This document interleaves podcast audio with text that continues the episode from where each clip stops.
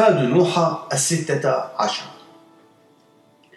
إن التاريخ المدني يفرز العديد من الأدلة التي تظهر أن الناجين من طوفان نوح كانوا شخصيات تاريخية حفظت أسماؤهم على نحو ثابت في العالم القديم. في اللحظة التي خطأ فيها نوح وأسرته خطواتهم الأولى خارج الفلك، كانوا الأناس الوحيدين على الأرض، فوقع على عاتق أبناء نوح الثلاثة سام وحام ويافث إعادة ملء الأرض، وذلك من خلال الأبناء الذين سيولدون لهم بعد الطوفان. ومن بين أحفاد نوح نجد ستة عشر حفيدا سجلت أسماؤهم في الأصحاح العاشر من سفر التكوين. إن الله قد حفظ لنا الكثير من الأدلة لنتأكد من أن هؤلاء الستة عشر حفيدا سبق وعاشوا بالحقيقة، وأن أسماءهم المذكورة في الكتاب المقدس هي أسماء حقيقية أيضا. فبعد التشتت الذي حدث في بابل والمذكور في التكوين أحد عشر واحد إلى اثنين وثلاثين، انتشرت ذريتهم في أصقاع الأرض حيث أسسوا أمم العالم القديم. إن الجيل الأول بعد الطوفان عاش إلى أن بلغ أعمارا كبيرة، حيث نجد منهم رجالا عاصروا أولادهم أحفادهم والأحفاد من الجيل الثالث والرابع، وهذا كان أمرا ميزهم. إن الأحفاد الستة عشر المذكورين تكاثروا ليصبحوا رؤساء عشائر نمت لتضم أعدادا كبيرة من السكان، كل منهم في مناطقه الخاصة. يوجد عدد من الملامح الرئيسية التي رافقت تلك الأحداث، نذكر منها: واحد، العديد من الشعوب المختلفة أطلقوا على أنفسهم اسم الرجل الذي كان السلف المشترك لهم. اثنين، سموا أرضهم أو مدنهم الكبرى أو حتى الأنهار في بعض الأحيان باسم ذلك السلف. ثلاثة، وقعت العديد من الأمم في بعض الأحيان في عبادة السلف المؤسس لها، فكان من الطبيعي أن يعطوا إلههم المعبود اسم سلفهم، أو حتى أن يعلنوه في حال كان حيا كإله له. إن هذه الأمور تشير إلى تواجد دلائل محفوظة في التراث الإنساني بطريقة لا يمكن فقدانها، وكل إبداع الإنسان لا يمكن أن يمحوها، وهذا ما سنفحصه تاليا. الأبناء السبعة ليافث.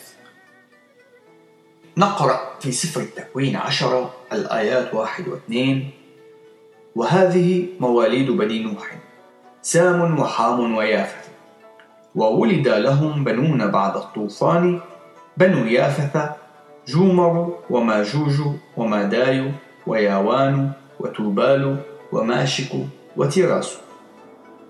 جومر أول الأحفاد المذكورين، وقد حدد النبي حسقيال موقع استقرار السلالة الأولى المنحدرة من جومر من خلال إقليم توجرما، وهو أحد أبناء جومر.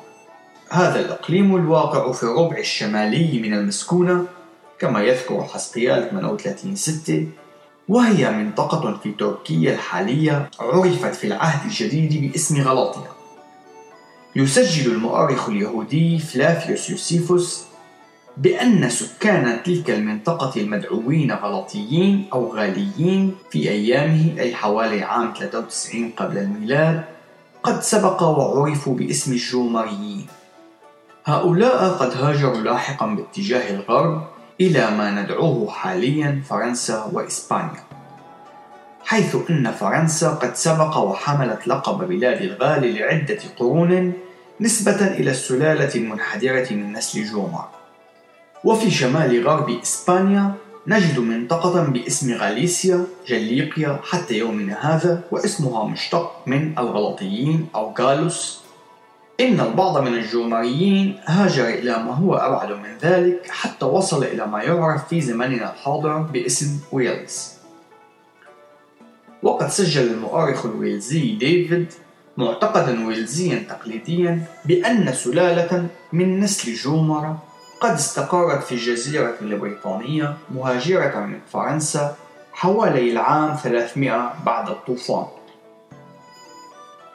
وسجل أيضا بأن اللغة الويلزية سبق وعرفت باسم اللغة الجومرية، وذلك نسبة إلى سلفهم جومر، كما أن أعضاء آخرون من نسل جومر استقروا على طول خط الهجرة بما في ذلك أرمينيا.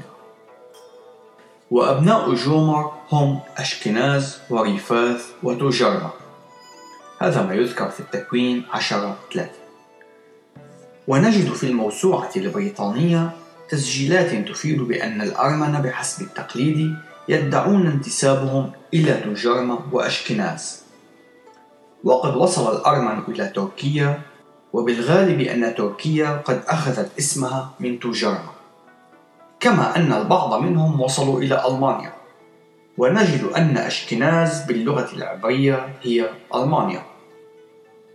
ماجوج، قد استوطن ماجوج في القسم الشمالي من المسكونة، وذلك بحسب سفر حسقيال ثمانية وثلاثين خمسة عشر و تسعة وثلاثين اثنين، كما أن المؤرخ يوسيفوس يسجل بأن من أسماهم هو بالماجوجيين قد أعطوا اسما آخر من قبل اليونانيين، ألا وهو السكيثيين.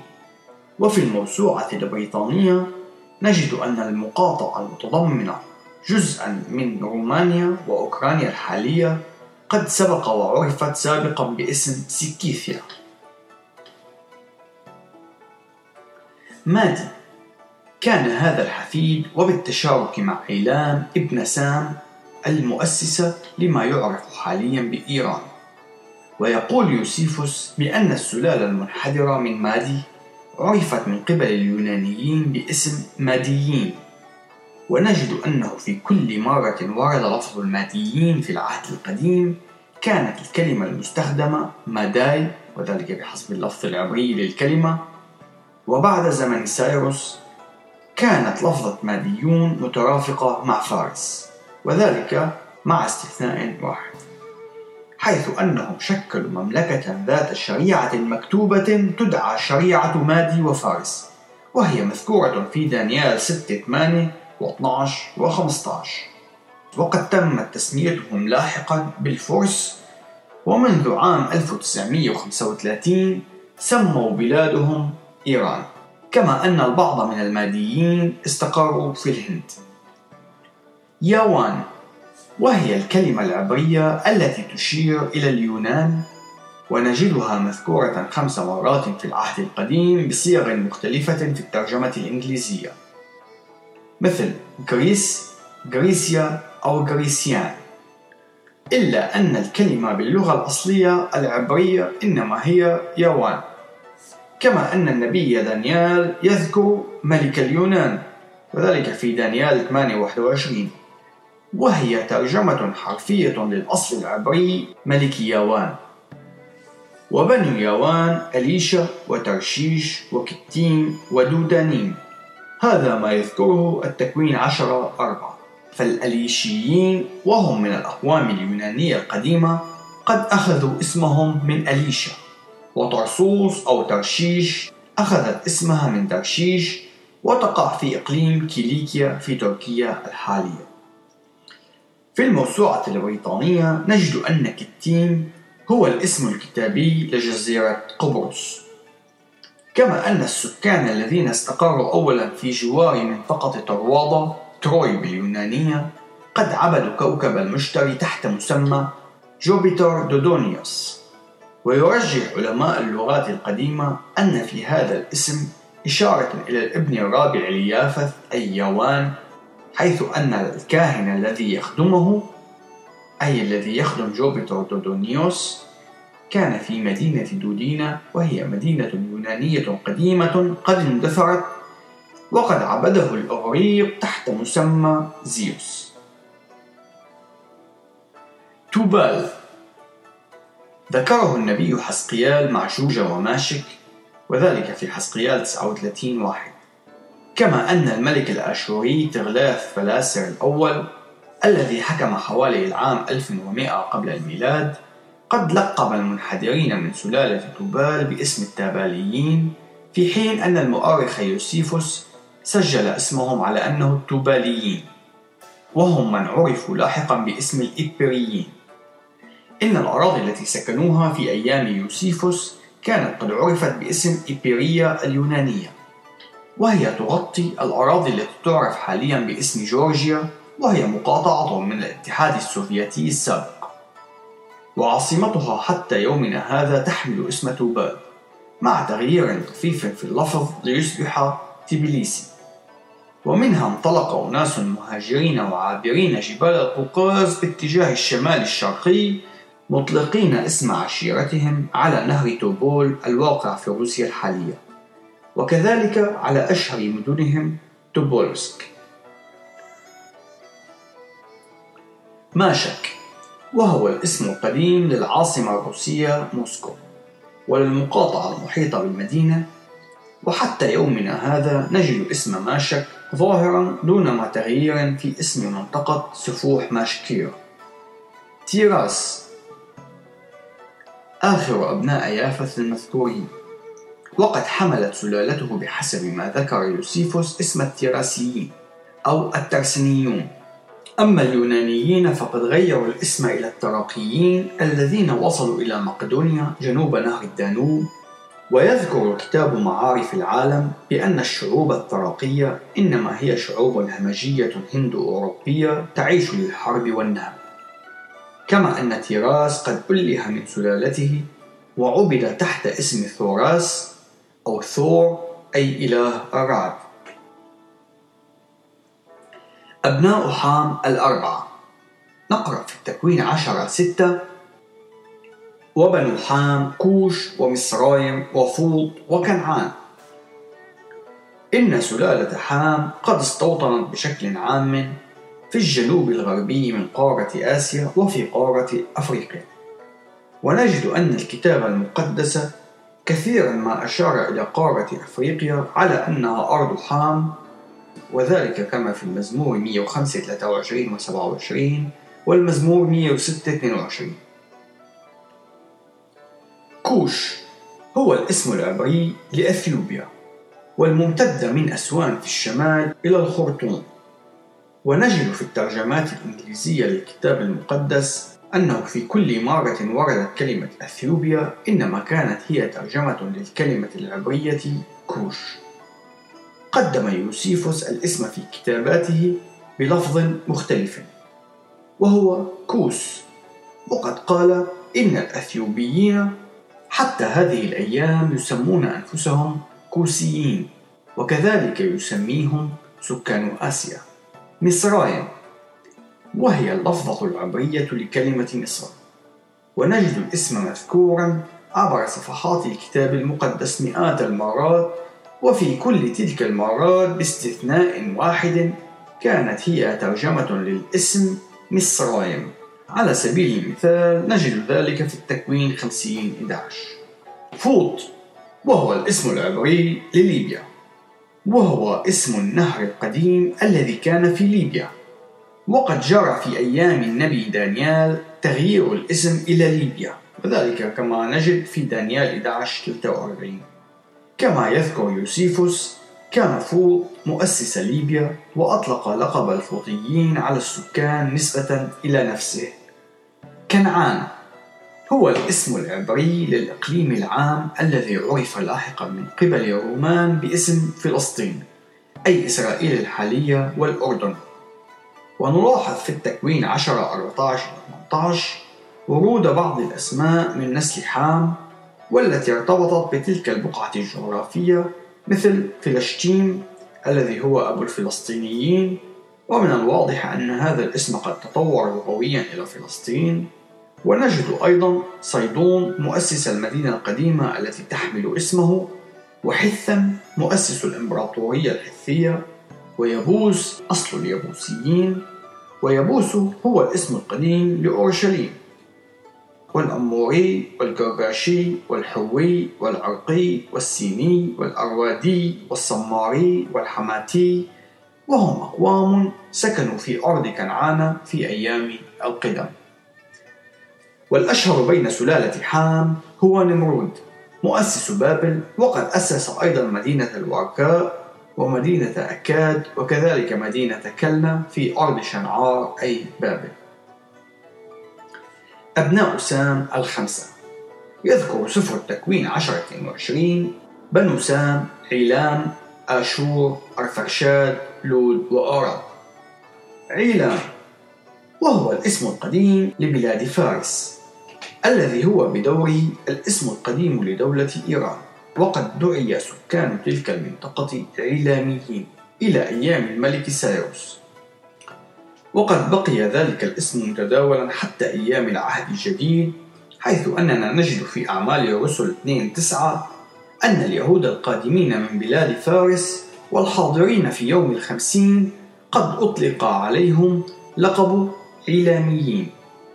والفرس كما سبق وذكرنا هم نسل عيلام ابن سام ومادي ابن يافث، ومنذ عام ألف وتسعمئة وثلاثين قد أطلقوا اسم إيران على بلادهم. أشور وهو مؤسس الإمبراطورية الأشورية العريقة، ففي كل مرة وردت لفظة أشور أو أشوريين في العهد القديم إنما كانت هي ترجمة لللفظ العبري أشور. إن الفارق هذا يلاحظ في الترجمات الإنجليزية للكتاب المقدس. وقد جرت عبادة أشور كإله من قبل سلالته. في الحقيقة أن طوال بقاء الحضارة الأشورية حتى عام ستمئة واثني عشر قبل الميلاد جرت العادة بقراءة كل تقارير المعارك وبيانات العلاقات الخارجية والشؤون الدبلوماسية بشكل يومي أمام صورة أشور. وقد اعتقد كل ملك أشوري ارتقى سدة الحكم بأنه تلقى إذنا صريحا من قبل روح المؤله لأشور. أرفخشاد وهو الجد الأكبر للكلدانيين، وذلك مؤكد من خلال الألواح الحورية في مدينة نوزي التي ذكرت الاسم بشكل مختلف أريب هورا، على أنه السلف الأكبر للكلدانيين. ومن سلالته عابر التي أعطى اسمه للعبرانيين عبر السلالة التالية: عابر، فالج، رعو، سروج، ناحور، تارح، أبرام، وذلك في التكوين أحد عشر ستة عشر إلى ستة وعشرين. ويقطان ابن عابر كان له ثلاثة عشر ابنا وكلهم استقروا في العربية. لود وهو سلف الليديين الذين سكنوا ليديا الواقعة في غرب تركيا، وكانت عاصمتهم ساردس إحدى كنائس آسيا السبعة المذكورة في الرؤية ثلاثة واحد. آرام وهي الكلمة العبرية الموافقة لسوريا، وفي بعض ترجمات العهد القديم وردت لفظة سوريا كترجمة لللفظ العبري، والسوريين يسمون أنفسهم آراميين، وكانت لغتهم الآرامية التي انتشرت في أصقاع مسكونة كلغة أممية حتى أيام سيطرة الإمبراطورية اليونانية. ونقرأ في الإنجيل بحسب البشير مرقس خمسة عشر أربعة وثلاثين أن يسوع المسيح على الصليب صرخ بصوت عظيم: إلوي إلوي لما شبقتني. وتلك العبارة هي باللغة الآرامية التي هي لغة عامة الناس. ختاما، لقد ألقينا نظرة خاطفة من خلال هذه الأسطر على الأحفاد الست عشرة لنوح، وما ذكر آنفا إنما هو كاف للتأكد بأن ما ذكر عنهم في الكتاب المقدس موافق لسيرة أناس حقيقيين عاشوا سابقا، وتركوا أبناء وأحفاد لهم آثار واضحة في صفحات التاريخ، وبأن الكتاب المقدس إنما هو المفتاح الوحيد لفهم تاريخ العصور الأولى للعالم، وليس مجموعة خرافات وأساطير كما يسوق المعترضين. المجد لله. الله معكم.